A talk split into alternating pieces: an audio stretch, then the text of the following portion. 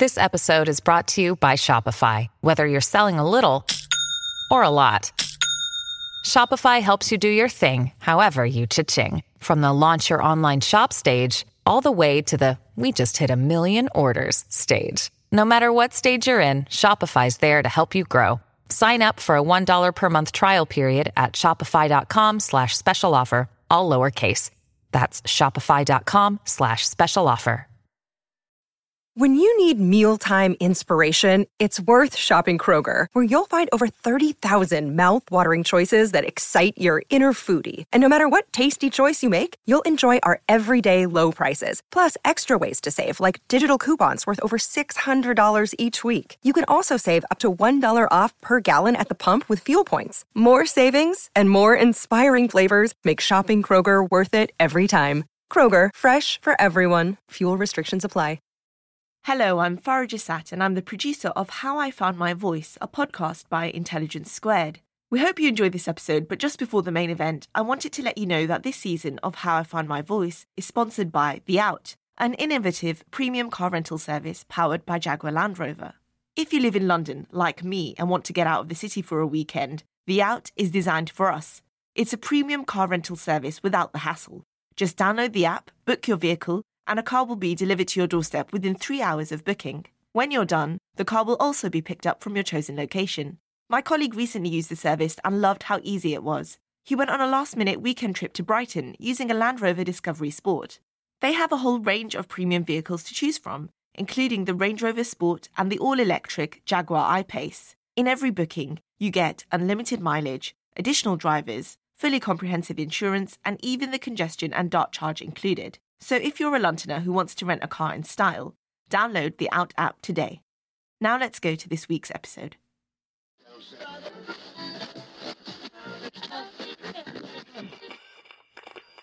All anyone is talking about is like Brexit or what the royal family is wearing this week. And you start to feel mad. Like, what? Why aren't we talking about this?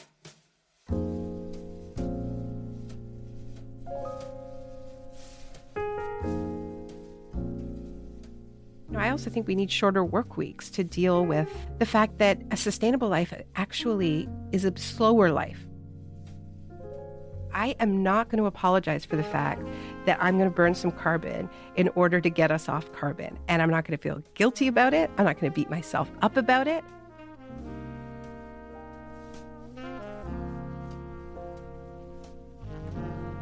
Hello and welcome to How I Found My Voice, a podcast from Intelligence Squared. I'm Samira Ahmed, and I'm going behind the celebrity persona to find out what influences shaped their success. How did artists, writers, activists and business leaders grow up to become such great and unique communicators? If you enjoyed this episode, do rate and review us on Apple Podcasts. Naomi Klein is one of the most famous and articulate voices of the environmental and anti-globalization movement. A journalist as well as a campaigner, she's also the first academic to hold the new Gloria Steinem Chair in Media, Culture and Feminist Studies at Rutgers University. Her first book, No Logo, published in 1999 when she was only 29, became a handbook for a new protest movement, fighting back against the forces of global brands, pollution and union-busting worker exploitation. Always writing at the cutting edge of world events, her books include The Shock Doctrine, about disaster capitalism, and No Is Not Enough, about how to resist Trump's shock politics. And Naomi, your latest book is called On Fire, The Burning Case for a Green New Deal, and you're here in London just as the Extinction Rebellion protests have been bringing the city to a standstill and causing some controversy, I think it's fair to say. We might talk about that later, but let me take you back to the start. You were born in Montreal in Canada in 1970, at a time when the Vietnam War was still raging. It was a very interesting time for feminism, and your family was always politically active, wasn't it? Yes, I definitely grew up in a political household. I think when you're really young, you're not necessarily aware of that being anything strange. It was just the air we breathed. Remind us, because your family has quite a fascinating history of activism. Your grandfather, for the start. Yeah. So my father, Michael Klein, was what's known as a red diaper baby. His parents were socialists and were part of different radical movements, interesting ones, actually. My grandparents were kind of back to the landers. And were they Americans? Yeah, my whole family is American. I'm Canadian. I have dual citizenship. Both my parents were born in the United States. So my father was born in Newark, New Jersey. My mother was born in Philadelphia. And my father's family was very political. His father, Philip Klein, and his brothers, he had many brothers, many of them were artists. One of my great uncles made political cartoons for The New Yorker. They were all part of socialist youth groups. My grandfather was an artist, and he got this terrific job for an artist, which was to be an animator at Walt Disney. And he worked on some of Disney's really iconic films like Bambi and Fantasia. So we're talking about the 1940s. Yeah, I actually think he may have started in the late 30s. Mm-hmm. And in 1942, I believe, the animators at Walt Disney decided that they were being exploited, that they were being paid extremely low wages for this company that was getting very, very rich off of their work. And it was kind of like an animation sweatshop, and there are lots of them these days. And so they went on strike, and it was the first strike in Disney's history. This is in California at this point. The family had moved to California, and my grandfather was one of the organizers. And when the strike ended, all the organizers were fired and blacklisted. Oh, so that was a really key politicizing moment, I guess, for the whole family. But they were already political, and my father would tell us stories about, I think he was 2 years old when Disney was on strike, and my grandfather had a motorcycle, and he used to sit on the motorcycle at age two and scream, "Scab." Your 2-year-old father. Yeah. These are the Klein family stories we grew up on. So when your parents moved to Canada, was that to avoid the Vietnam draft? Yeah. So I guess it would have been 1967, my father was drafted. And he was already part of the anti-war movement, and a lot of people of his generation believed that it was a profoundly unjust, immoral war, that the U.S. was guilty of war crimes. And my father knew that he didn't want to go to Vietnam. And he faced the choice that everybody of his generation faced who didn't want to go, which was either to go to jail or to go to Canada. And he went to Canada with my mom.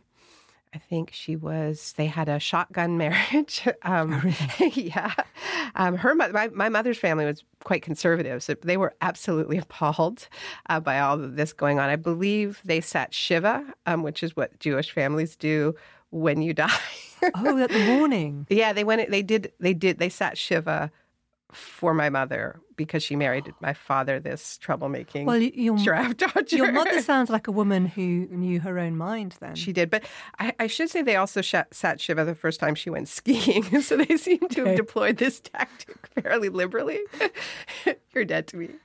Well, tell me a bit about what kind of child you were, and then let's talk about your mother some more. I used to always say to my mother that she must love my brother more because he was so good and I was always getting into trouble. Oh, were you? And my mom would always say, "Yes, but you're so interesting." Oh, what a wonderful thing to be told. What do you think she meant? What kind of interesting? I don't know. I guess I kept them on their toes. I always had a bit of a naughty streak, I suppose. I loved animals as a kid. Always loved nature, and I was lucky growing up to be exposed to a lot of the natural world. Like I was mentioning earlier, my grandparents, after my grandfather was blacklisted and wasn't able to work as an animator, they were involved in this movement called Nature Friends, which was it was like what we would call today like an eco-socialist movement. Mm-hmm. And they were part of this community that were urban people, politically active people on the left, who decided that they wanted to spend more time in nature and less time in cities like Newark, which is where they were. Newark was a very polluted city. And they built this kind of commune in New Jersey, had all these hiking trails. And there was a combination of like arts, like music, and famous folk singers like Pete Seeger and Paul Robeson and Woody Guthrie would come and visit and play. And it was really about access to nature, that all these kids who were really working class kids in Newark should be able to have access to nature. So did you go there and spend time there? By the time I came on the scene, my grandparents had built a house just down the road from Nature Friends, this wonderful kind of cabin in the woods. They would still go to all the activities at Nature Friends and use this beautiful pool that they had built as a community, a spring-fed pool. So yeah, I would spend a lot of time there. Yeah, so this sort of nature element was a big part. My grandmother was a really big gardener. She was a really braggy gardener. I don't know if you know gardeners like that. Oh, yeah. Like you would eat, like anything you would eat, she'd be like, I grew it. You'd be like, this is good. I grew those. I grew those tomatoes. I grew that lettuce. Interesting from what a young age you had both the experience of, growing up as a city kid, but also seeing the importance of environmentalism in your family's life. And it's funny because we never named it environmentalism. It was just how they wanted to live as artists. And you yourself, your mother said you were interesting. I wondered, were you quite outspoken as a child? Oh, yeah. I mean, I think as a youngest child as well, I sort of had a keen sense of unfairness. I was not an activist, as I've said before. My brother was an activist. I wasn't joining groups or anything like that. I was very social. I was interested in my friends, and I was interested in music, and but I definitely had a sense of social justice, of right and wrong. Really? Oh, I did. And I mean, honestly, part of it came from the experience that I had when we moved to, for 1 year, we lived in Oxford, as my father was... In the UK? And yeah, my father was on sabbatical. He was a medical researcher. And I had gone to Jewish day school in Canada, and my community was Jewish. All the kids I went to school with were Jewish. And so I had never really experienced discrimination as a Jew.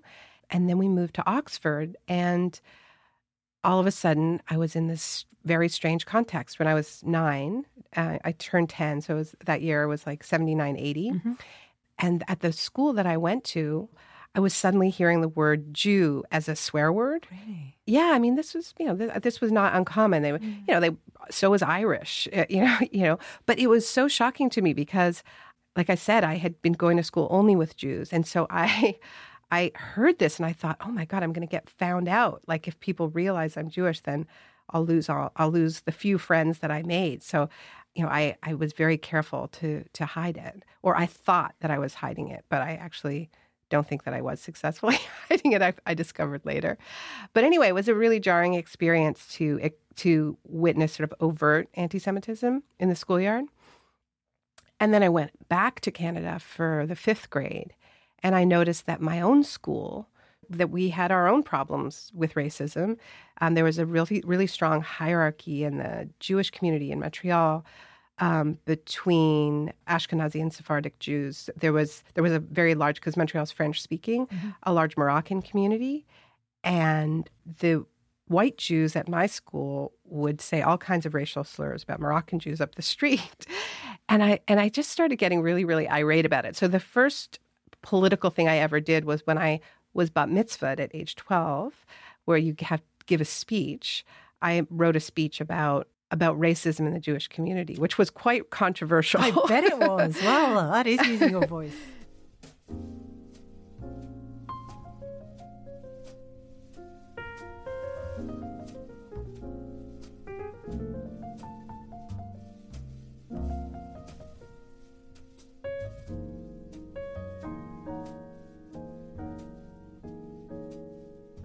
I want to ask about your mother, Bonnie, because she directed a famous feminist anti-pornography documentary, Not a Love Story, in 1981, so you'd have been about 10, 11. Yeah, what impact did she have on you?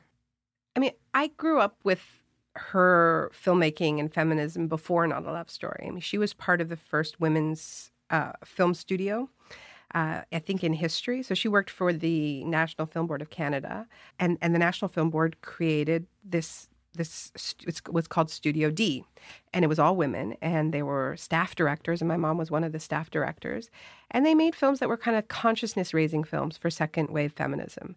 And so, what I grew up with was just like, there were always films being screened in the living room, and there were groups of women watching films and crying and talking, and, this sort of a sense of like, media, films, start discussions are sort of embedded in movements. And I think that's had a big impact in the way I see my role as a writer and as a filmmaker.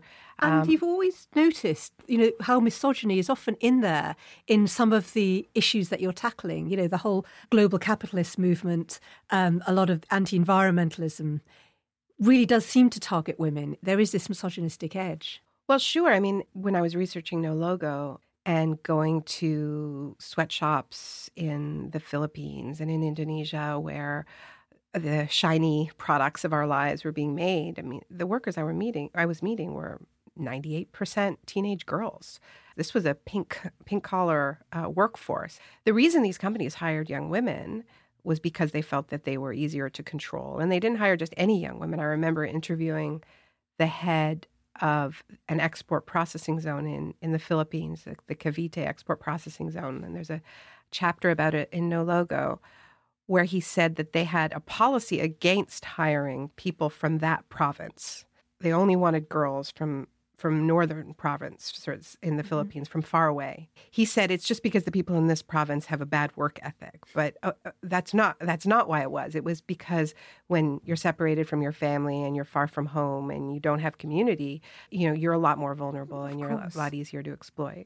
Let's talk about you. You did go to university, the University of Toronto, though you didn't complete a degree. What did you go there to do and how did you spend your time? My first year, I think, was 1989, and I studied literature and philosophy. You know, I enjoyed my classes, but I really got involved in journalism really quickly.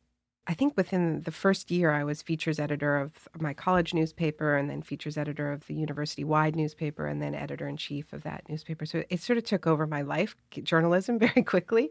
I loved writing and it seemed to me that there was lots to write about. And well, I'm interested in what, because I was leaving university and going into journalism around 1989.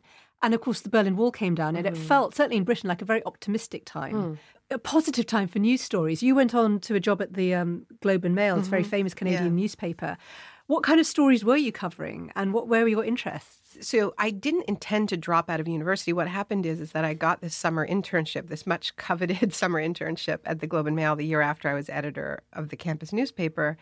And then there was an early election called that year. And they offered me a job to work through the election, and I had to choose between having this job and going back to school and finishing my degree. And I thought, this is a pretty good opportunity, especially because it actually didn't feel like a very optimistic time. You know, this is like 93. It was a recession, and it was really hard to get jobs, and there were layoffs in the media industry. So that played into why I felt like, okay, if I'm being offered this job, I have to take it, because there had been a hiring freeze for several years. It was the 90s. It was economic austerity. It was now again I can see straight away a connection to the book you were to write only a few years later, the human cost of these big economic policies that were being rolled out across in countries like the Soviet Union. We saw there was a word for the kind of capitalism. It was a sort of Wild West version, wasn't it? It was absolutely no rules. Yeah. So what kind of stories were you covering, and how did it kind of lead to you writing No Logo? I was covering all kinds of stories. I mean, this was also the AIDS crisis. I mean, we were covering a lot. It was a heavy time, as it turned out, to be in university as a woman, because there was this horrific hate crime in my first year of university, the Montreal massacre. Tell us about that, because didn't that lead to the setting up of the White Ribbon Alliance? It did. Yeah, it did. Yeah, so this was a really formative event for my entire generation of students in Canada, where on December 6, 1989, a gunman went into an engineering school and separated the men from the women and said, "You're all a bunch of effing feminists," and killed 14 women, point blank.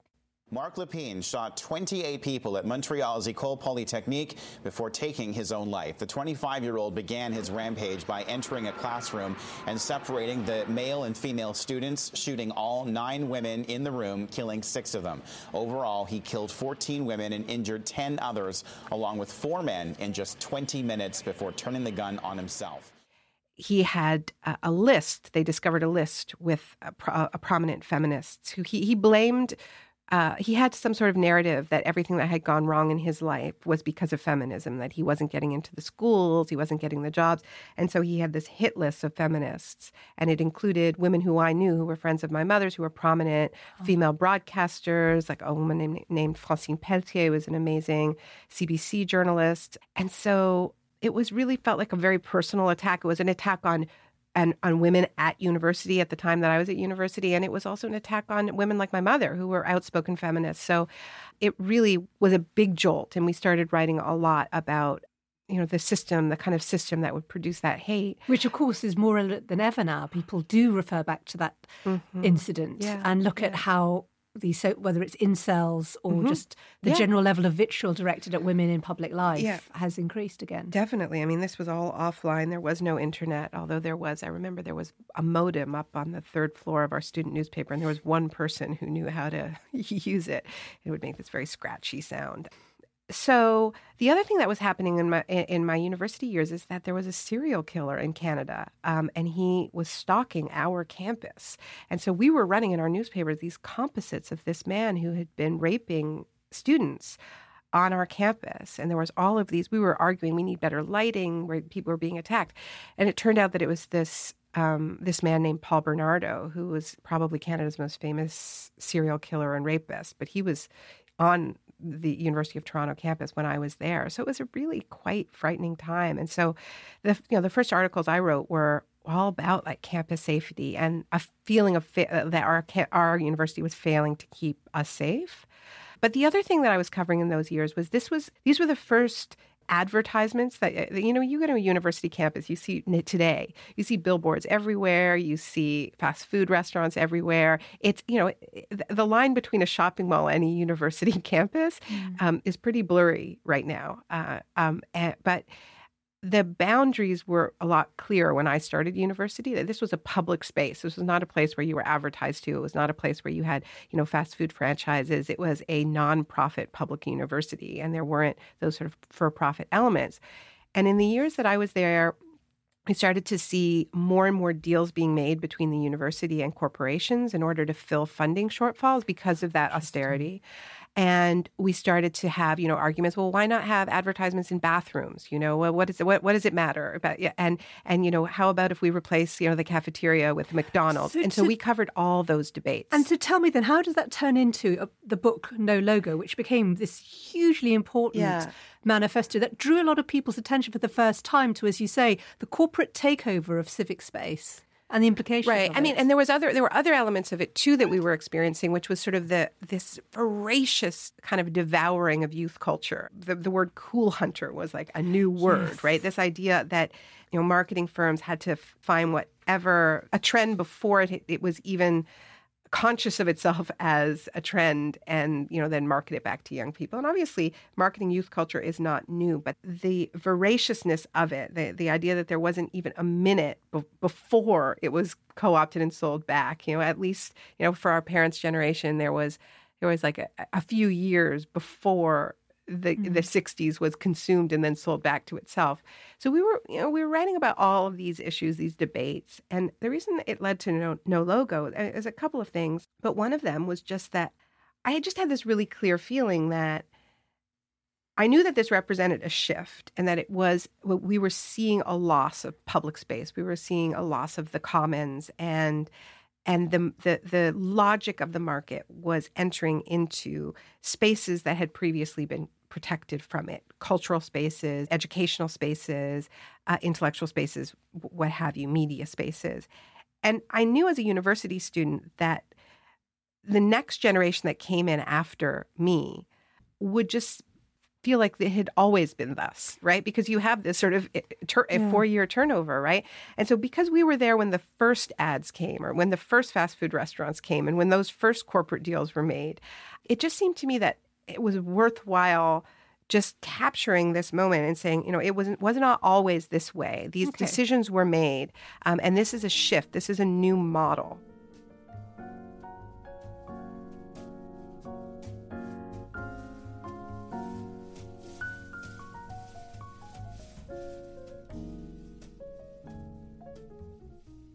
The impact of No Logo was stunning. It felt like the mainstream media and governments just hadn't seen it coming.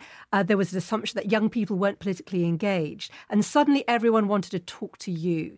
Did you have a sense of having a powerful voice at that moment? Yeah, I guess I did. I mean, it was a completely bizarre experience for me because I wasn't expecting the book in any way to be international. I think the impact of there were, violent clashes at the WTO World Trade Organization gathering in Seattle. Was it within a few weeks of the book coming out? Well, the book was actually at the printer when the Seattle protests happened, and then there were a series of protests in Genoa.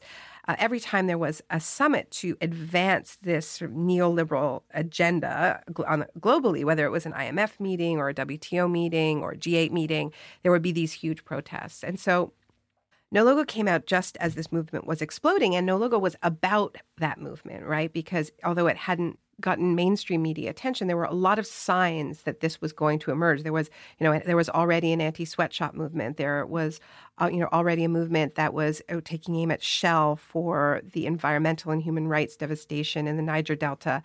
There was already resistance to this kind of takeover of corporate space and the, what we used to call ad-busting mm-hmm. movements. So, the way I saw No Logo was sort of like weaving together this thread that I thought was going to emerge as something like a coherent kind of anti-corporate movement, but hadn't yet. And just as the book came out, it did. Right? So, so I had this voice, but I had no experience being a public figure at all. And, the skills that it takes to hide away for 4 years in your 20s and write a book are actually really, really different than the skills to be a public person and speak at rallies and do media. You actually have to be quite introverted to want to spend your 20s quietly writing a book. So how did you become that person? Well, I don't think I did it very well at first. I was really, really self-conscious about it. I wasn't a very good speaker. I would just, the first speeches I gave, I would just barely look up from my notes. And it took a lot of time before I had any looseness as a speaker or just confidence that I wouldn't just completely screw it up. I didn't have those skills. I was confident as a writer. Yeah. I knew I could write. I just didn't know how to do all these other things people were asking me to do. The truth is, I'm not a rally speaker, but I'm going to do my best for you. I'm just a boring writer, but I'm pissed off. So I'm standing. Your bosses got caught with their hands in the cookie jar. Shame! Your bosses treated a G8 and G20 summit as if it was their personal ATM machine. I mean, honestly, as a speaker, I still feel like I'm working to just be able to be really present in a room full of people and leave the notes aside and really connect with audiences. I think I'm getting better at it. Well, let's talk about On Fire, which is, again, it's come out just at the time when people are really talking about global heating in a way that for years they were debating whether or not it is really happening and the scale of it. And you discuss in the book the scale and the length of disinformation campaigns by, again, these major corporations, these fossil fuel-producing companies, to keep the debate quiet. What's been the secret, do you think, to getting your voice heard in that and finding that we are finally at the moment where perhaps the public debate is challenging that disinformation? Well, I think a lot of it has to do with lived experience. I just think, there are only so many record-breaking months and years that we can go through in terms of heat, in terms of storms, in terms of wildfires before people are like, okay, yeah, I think something's happening, particularly in North America. So many people's lives have been directly impacted. We had these staccato superstorms, right? And they impacted many, many coastal cities and, of course, Puerto Rico, the Caribbean. Then we have flooding in the middle of the continent. And then we have wildfires that for the past few summers have just not just hit individual communities and destroyed them, but blanketed the entire coast in this suffocating smoke that blots out the sun. It's hard to describe. I try to describe it in the book, what it is like, the relentlessness of it. And yet you'll know that so much media coverage focuses on the individual incident of whether it's firefighting, but this great reluctance to talk about, well, the long term of what we have to do now. Yeah. That still seems to be a challenge. And also people get very disillusioned, don't they? They think it's so overwhelming. What can I do? Yeah, yeah. How do you answer that? How did you want to use your voice in the book? Because, you know, it is a manifesto. Yeah. It is saying there's stuff we can do, and you come up with all these proposals. Well, I think part of the reason why people feel disempowered is because the solutions that have been on the table for so long in the face of this huge crisis have been too small. And people understand that recycling is not going to solve this. And they also look around and they say, wow, like the corporations, they don't seem to be doing much. In fact, they just seem to be telling me to shop more. I mean, something just doesn't add up about the way we have responded to this crisis. And so I now for the first time, we have politicians and movements who are cohering around a common agenda, which goes under the banner of a Green New Deal, which is not a singular carbon-based policy like a carbon tax or cap and trade. It is really about transforming the building blocks of our society in a way that get emissions down in line with what scientists are telling us we have to do, which is very, very deep and very fast, but to do it in a really deliberate way that puts economic and social justice at the center of the plan. Because part of what has held us back when it comes to climate action is that so many people, because of these decades of neoliberal policies that have made people's lives so uncertain, so precarious, and so stressed, you can't ask people to care about, as they say in France, you care about the end of the world, we care about the end of the month, you know, directed at Macron when he asked, you know, people to accept an increase in the price of gasoline. We need to respond to the climate crisis in a way that creates very good jobs, and people see that they're going to have good unionized jobs in their communities. We have to respond to it in a way that directs the finances that are going to be generated in this transition to services that have been systematically starved, like healthcare, childcare, mental health services. And you know, I also think we need shorter work weeks to deal with the fact that a sustainable life actually is a slower life, right? I think a lot of the reason why we reach for that quick hit, that disposable, you know, dinner or whatever it is because we're all just rushing around. Yeah. And a lot of people just don't have nearly enough time to think about, well, is this, you know, a sustainable product or not? Well, it's really good you talked about things like, you know, needing a slower pace of life and things, because, you know, the title On Fire implies the idea of, you know, as Greta Thunberg said, you know, our house is on fire. We have to take speedy action. That can also make people very pessimistic. Mm-hmm. And it struck me reading the book is that you tread this interesting line between being very, very honest about the gravity of the threat. But ultimately, am I right in thinking you are an optimist?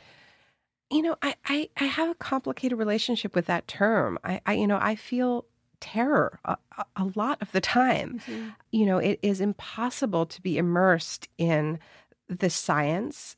It is impossible to love the natural world as I do without feeling tremendous grief and rage for what is being needlessly destroyed, because we have known about this crisis for so long. And it is greed that has kept us from doing what is necessary. And, you know, I do have hope. I do see a shift that is happening. There is an appetite for the kind of change that we need and a fearlessness in this new generation of activists. Well, can we talk about that? Yeah. Because we're talking in London just after the Metropolitan Police have banned all Extinction Rebellion protests across the city. That's being challenged in the courts at the time of this recording. I've certainly really noticed the range of ages and backgrounds in activists around London. Thousands and thousands of people who've all found their voice. Mm-hmm. But I know there's some controversy. For example, some, you know, took over a tube train, which is public transport, the other day. What do you make of Extinction Rebellion?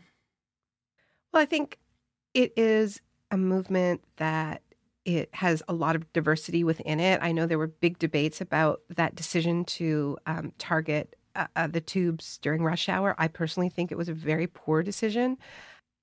My friend Astra Taylor, who's a wonderful writer, reminded me that there was an action some years ago in New York City where activists blocked the turnstiles and made the subway free for a day, mm-hmm. Which is a much better climate, a much way of better way of communicating the urgency of the climate crisis, using your civil disobedience and your willingness to get arrested, and connecting with working people who have to get to work and are incredibly stressed.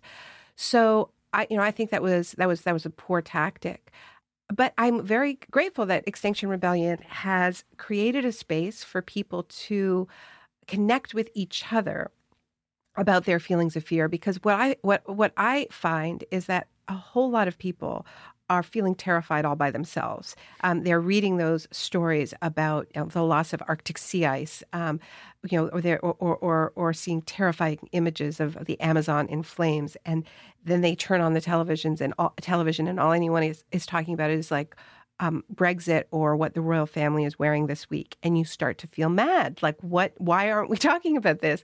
And as Greta Thunberg said, if this is true, why isn't everybody talking about it? And so I think what the student strike movement has done for young people and what the Extinction Rebellion movement has done for, as you said, many generations of people is allowed people to understand that actually it's the system that's mad, and that feeling that so many of us have alone, that this is really the most serious crisis that we face, that the building blocks of life are in crisis, the systems that we depend upon are in crisis, that all of life depends on. And so creating a space for people to express that alarm and to send a clear message to politicians is incredibly important. I do have a critique about the fact that the demand is really, tell the truth and admit that it's an emergency, and have a sort of a citizens' assembly to talk about what to do. I think that I've been in a part of many movements now for 20 years since those first big demonstrations against the World Trade Organization, but also Occupy Wall Street, and these moments where all of a sudden societies where everyone was saying, well, people are apathetic, they don't care about this, this is just something that just a handful of crusty activists care about, and then all of a sudden it becomes a mainstream issue, and you realize, wow, we're not alone. We have a majority of people on our side. This happened in Europe after the 2008 financial crisis, when suddenly you had, all of Greece and all of Spain in public squares, or the Arab Spring, and people pour into the streets.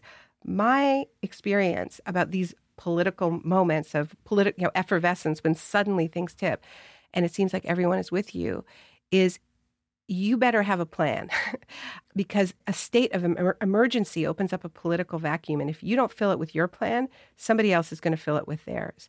There are different ways of responding to the sense of emergency around climate disruption. You could have a strong-arm leader step in and say, I agree, it's an emergency. Let's close the borders to migrants. Let's just protect our own. That's the way Marine Le Pen is responding to it in France. So I think there's an incredible moral responsibility in these times that are so turbulent. And when xenophobia and all kinds of hatred are surging around the world because people are feeling so insecure, that we really need to put justice-based solutions on the table and not just demand, action and emergency, because we can't control how people are going to use that sense of emergency. Well, we've talked now about the big picture and how governments might need to respond. Can I talk about the individual? Mm-hmm. Because, you said people have worked out recycling isn't enough. You'll know that, when Emma Thompson turns up at a protest, it's like you flew first class. These accusations of hypocrisy, which are being thrown a lot at individuals who speak up about climate. What's your answer to what individuals can do about that, and in general, how they should think about their involvement? So I think we're all hypocrites. As soon as you care, as soon as you call for change, a systemic change, not small changes, but actually changes to the system in which we are operating, you're going to be a hypocrite because we're all within that system. I think that this tactic of constantly calling each other out for not being pure enough is a way to really repel people from joining the movement. I think it serves the interests of fossil fuel companies. A lot of critics do it to shut down public figures who speak out. So I think you've said something about you should embrace the accusation.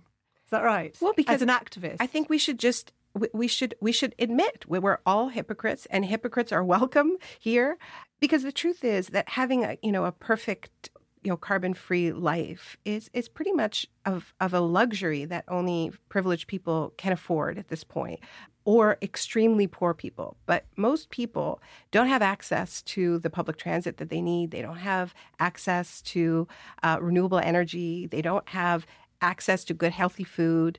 And so we need system change. And they're also just too busy and too overworked to really worry about those micro changes. So we're talking about things like going on holiday on a plane that gets picked out and singled out as I think extreme. You're saying we just need to relax about that.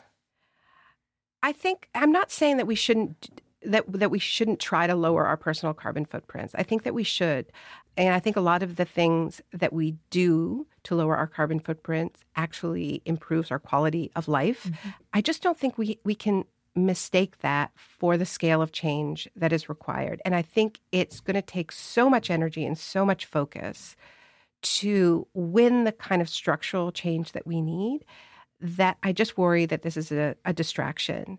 I also honestly feel like there is so little time. I mean, I know it's alarming to say this, but we really do only have a handful of years.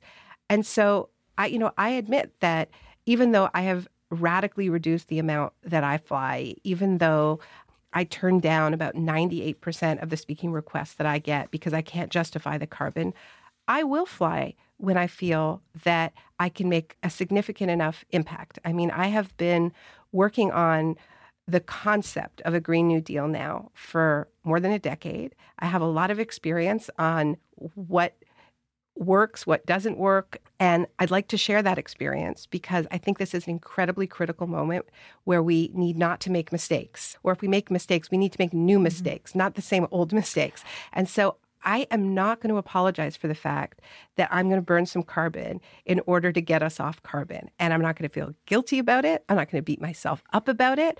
And I really want other people not to beat themselves up about it. And about Emma Thompson, I think she's a goddamn hero. I love her. And I really wish people hadn't beat her up for sticking her neck out like that.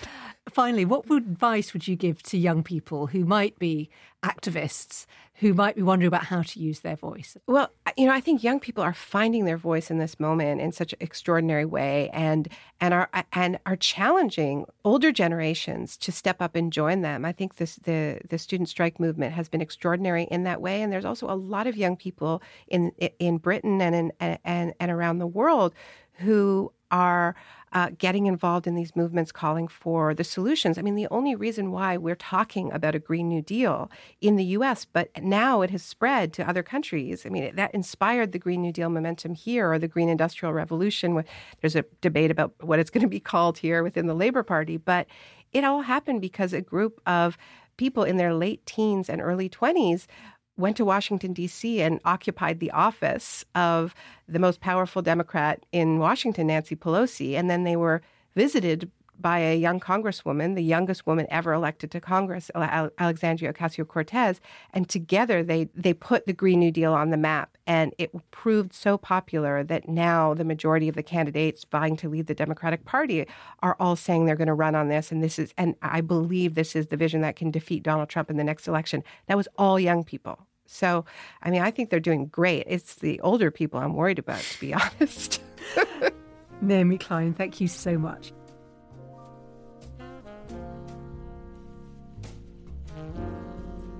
You've been listening to How I Found My Voice. I'm Samira Ahmed and the producer is Farrah Jasat. We'd love to hear from you. Let us know what you think of this episode by rating it and reviewing us on Apple Podcasts.